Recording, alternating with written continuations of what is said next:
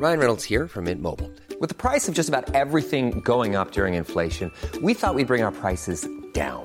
So to help us, we brought in a reverse auctioneer, which is apparently a thing. Mint Mobile unlimited premium wireless. Ready to get 30, 30, bit to get 30, bit to get 20, 20, 20, bit to get 20, 20, bit to get 15, 15, 15, 15 just 15 bucks a month. So, Give it a try at mintmobile.com slash switch. $45 upfront for three months plus taxes and fees. Promo for new customers for limited time. Unlimited more than 40 gigabytes per month. Slows. Full terms at mintmobile.com. Phil Muscatello and FinPods are authorized reps of Money Sherpa. The information in this podcast is general in nature and doesn't take into account your personal situation. Shares for beginners. Weekend watch list. G'day and welcome back to Shares for Beginners Weekend Watch List, where we take a close look at an individual company that you may wish to consider for your watch list. It's not a recommendation to buy, but a way for you to learn how Stockopedia screens for value.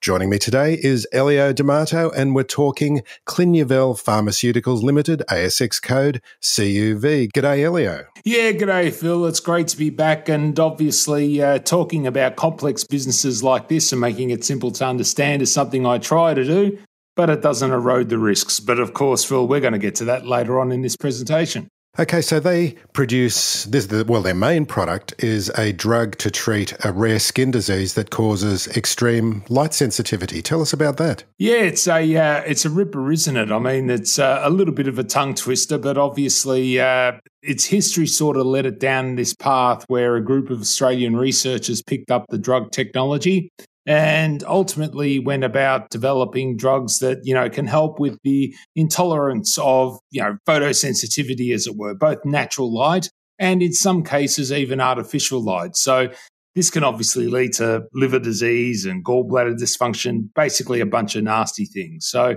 I'm not going to go into the medical science um, here, but uh, they came up with a peptide, afamelanotide, which is being sold to the market as SCENESSE, which is the product you just described. And basically, that product is being sold all around the world and is actually funding its business, um, in particular its R&D journey. Again, another topic we're going to get to in this recording. But uh, yeah, it's quite exciting, provided they can get it right, of course. A few years ago, they attracted a raft of major investors from superannuation funds to asset management giant Fidelity and even the founder of Napster.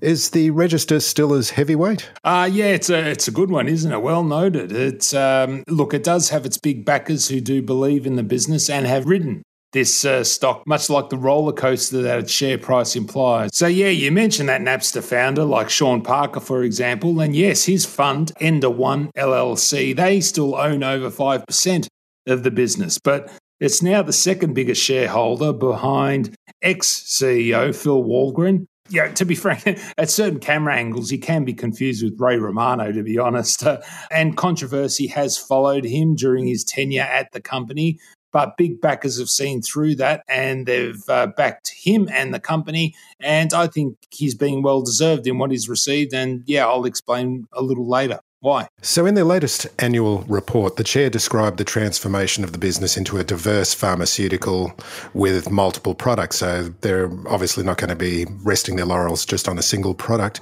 Is this unusual in pharma companies? Oh, look, it's a great question, Phil, because to be honest, this really lies the opportunity. Unlike many other pharmaceutical businesses where they may have various derivatives of their drug that they use to treat other various ailments and they go through the FDA process and, and the like, or the TGA or equivalents in Europe.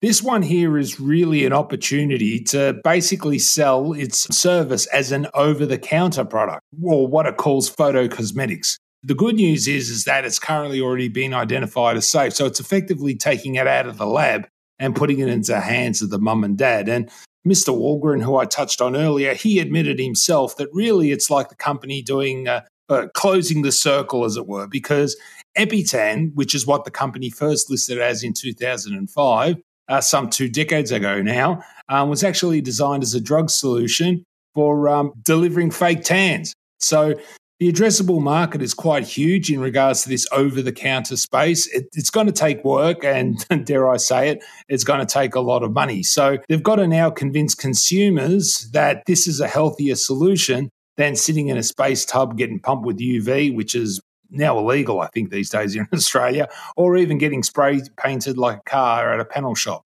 Um, you know, they've got a first pilot program in Europe. If they can prove that there's success there, obviously there's a big market in the US, and uh, no doubt we'll feel the benefit here in Australia. But obviously, given SCENESSE is so widely accepted nowadays, even though it addresses a small market, we'll get to that in a moment. If it can get into cosmetic products, then that'll be a big boon for the company. And yeah, as Mr. Wolgen said, does close the loop. The annual report also mentioned their d- direct distribution model. Is that unusual?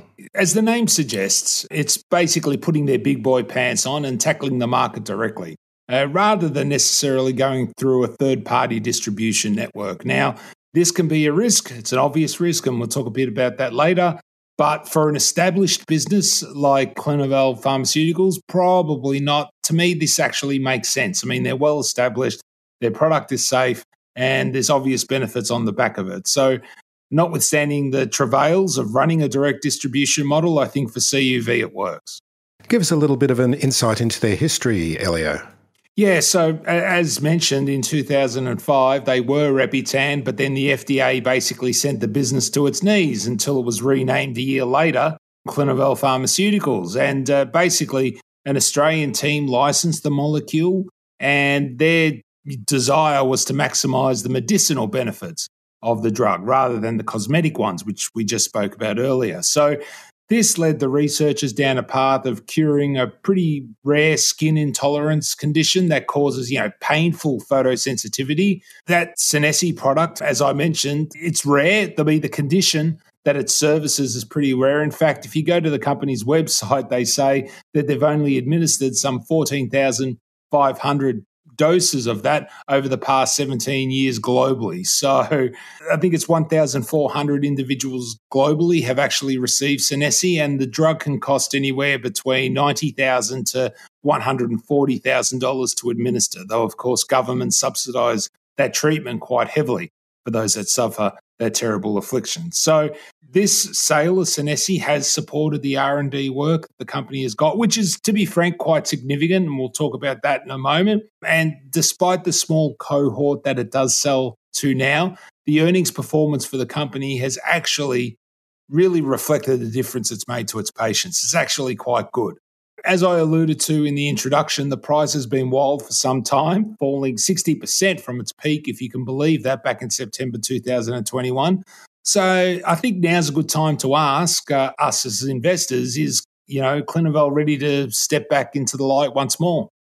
Yeah, it's interesting to look at the financials, which we're going to talk about now, and um, what the return has been. It's been uh, quite good, and the revenue increases have been great as well. Tell us about the financials and what they look like from your point of view. Yeah, to be fair, it's all about perspective, uh, Phil, because of course, if you bought at the peak, you probably disagree with your view. But um, look, overall, the company scores a 74. So it's not in the elite class of market performances or performers, I should say. Uh, far from it. We're going to break that score of 74 down a little bit, though. And I'll, I'll start with quality, which is really, pardon the pun, the shining light um, in regards to CUV's result, because it is highly profitable. It, that's um, would, you've got 97 as the score, haven't you, for um, the quality? Yes, that's correct. Yes, 97 is the quality score because, you know, profit margins are above 50% for the last few years. And if you sort of, you know, knock out the COVID impact, the, the company's been managing to grow its operating and net profits basically every year since it first became profitable in 2017. So, you know, in fact, actually, uh, profits are now four times greater than what they were back then. So, further supporting the idea that COVID was a blip, I mean, revenues in 2020 actually rose uh, that financial year, which does show a certain element of resilience in the company's earnings. So that score of 97, as you said, is a combination of the fact that its um, return on capital employed and return on equity are both above 20%. It's got low bankruptcy risk, and the Piotroski score is actually six. So earnings manipulation is also low, and you can further see evidence of that in the very strong cash balance and regular strong uh, free cash flow that the company actually generates. But of course, as with all of these types of businesses, the big bugbear is value. And like many profitable biotech stories, the stock rates poorly from a value perspective. It really doesn't rate much at all. If my memory serves me correct, I think it's around 22, um, Phil. So And that's despite the significant pullback in price from its all time high in 2021. So this is an obvious risk because, you know, we have to consider that. But then again, Clinuvel are a profitable business and they're growing their, their profits and they're one of the few profitable businesses in this space. The company has a saleable product in the US and uh, Europe.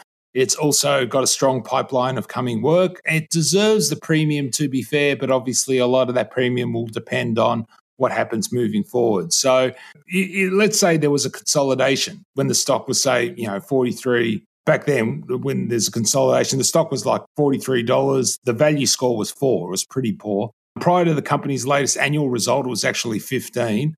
Notwithstanding the weak value rank, it's actually been improving. But the oxymoron is, of course, the price has been falling. And there are risks, and I'll talk about them in a moment. I'm going to weave in a company that I spoke about recently as well um, into those. But it is cheaper than CSL, Neuren, and uh, dare I say it, Nanosonics. But you're not going to find Benjamin Graham buying this stock anytime soon. Uh, momentum, that is interesting because I think the pullback does create a bit of an opportunity in price. I mean, if you look at the stock, its rank comes through as 79. Uh, before it reported, it was actually 73. Uh, it's come down recently in the last few uh, weeks, but still, I think it's quite solid. It started the new financial year actually at 56. There, has been consistent improvement here, which I like. There's been improvements to the 2024 and 25 earnings expectations, which another plus. Look, that high of 2021, look, it stands out like a beacon. Listeners will also note that the price has retraced all the way down back to that $13.45, $14.15 support range, which is a key level that I'm watching at the moment. It was first seen back in 2018. It continues today. It's actually been tested three times since that point, back in March 2000, in June uh, 22, and then September 23. So it's a significant level, and we need to watch that. So, from my view, the upside target and a good position to take profits would be around the $28 mark if it goes in that correct uh, direction. Either way, though, you'll be maintaining a position at this point. We hope it certainly gets to 28 because if it falls through support, watch out below. And that's something we've got to watch. Life is full of what ifs, some awesome, like what if AI could fold your laundry? And some, well, less awesome, like what if you have unexpected medical costs? United Healthcare can help get you covered with Health Protector Guard fixed indemnity insurance plans. They supplement your primary plan to help you manage out of pocket costs. No deductibles, no enrollment periods, and especially no more what ifs. Visit uh1.com to find the Health Protector Guard plan for you.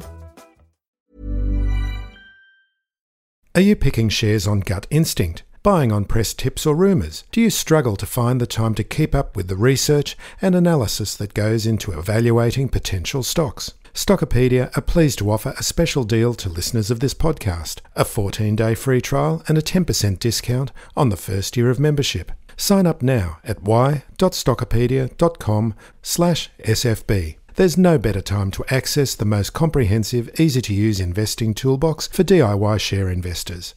10% off, 14 day free trial, and a 30 day money back guarantee. That's why.stockopedia.com slash SFB.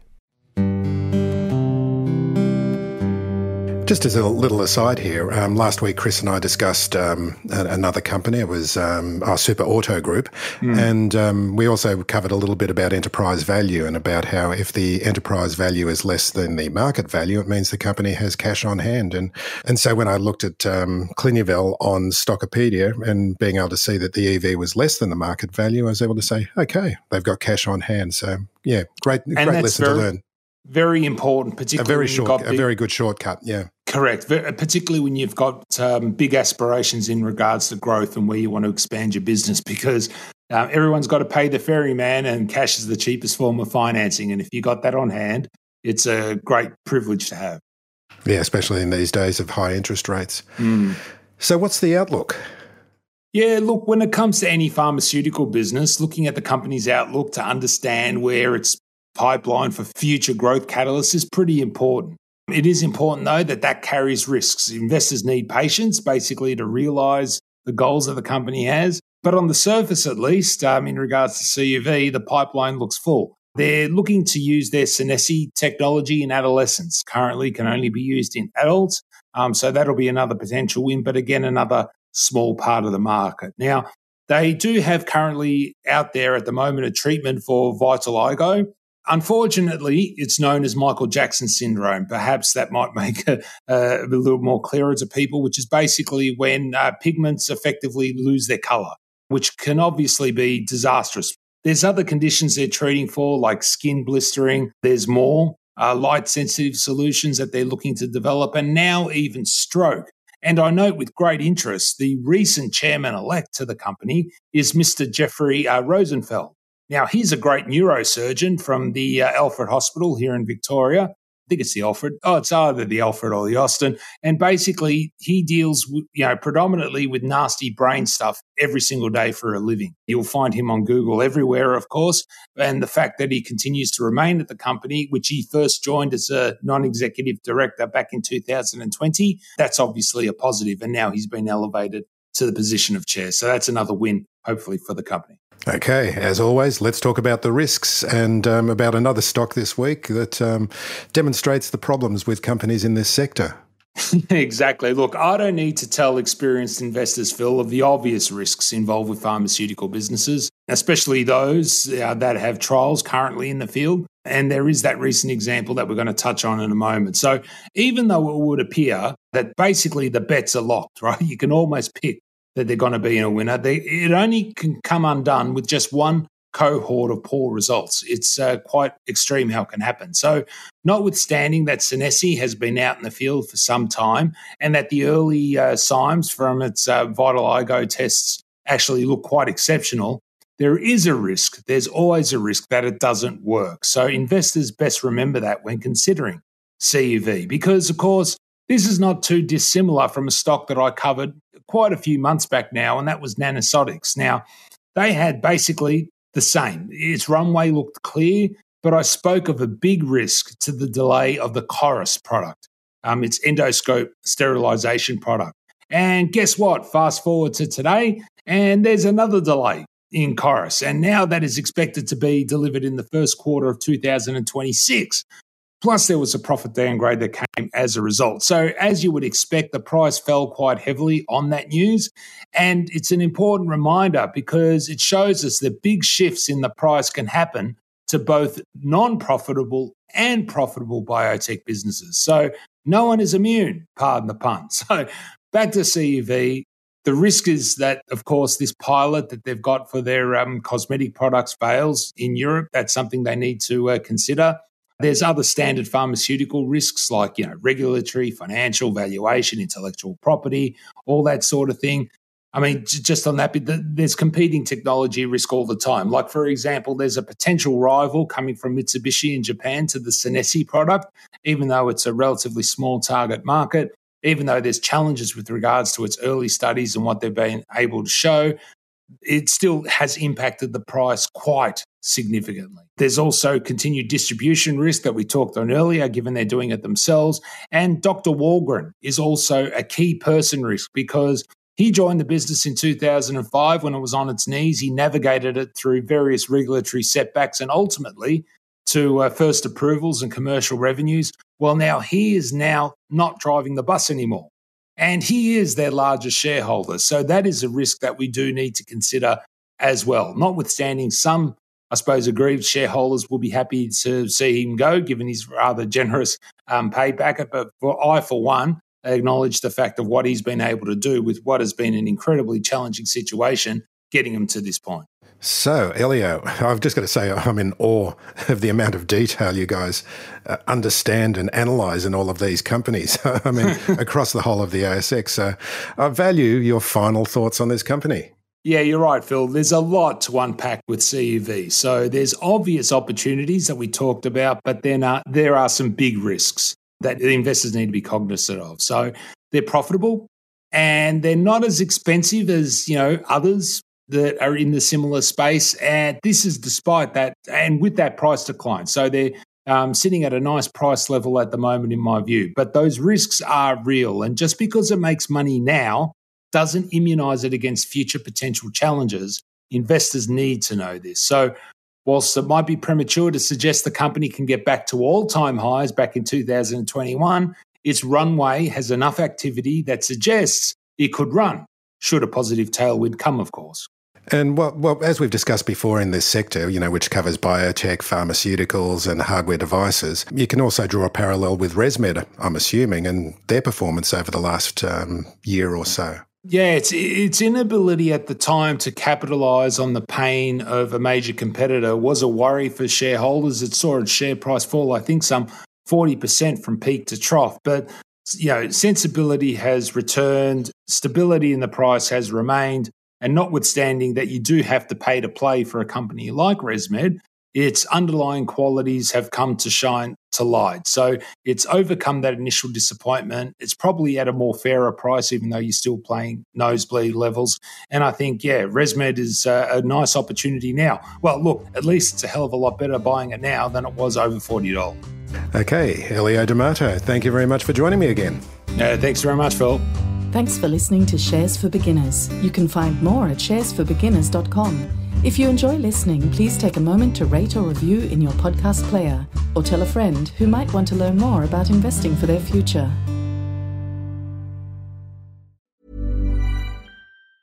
Ever catch yourself eating the same flavorless dinner three days in a row? Dreaming of something better? Well, HelloFresh is your guilt free dream come true, baby. It's me, Keke Palmer. Let's wake up those taste buds with hot, juicy pecan crusted chicken or garlic butter shrimp scampi. Mm. Hello Fresh. Stop dreaming of all the delicious possibilities and dig in at HelloFresh.com. Let's get this dinner party started.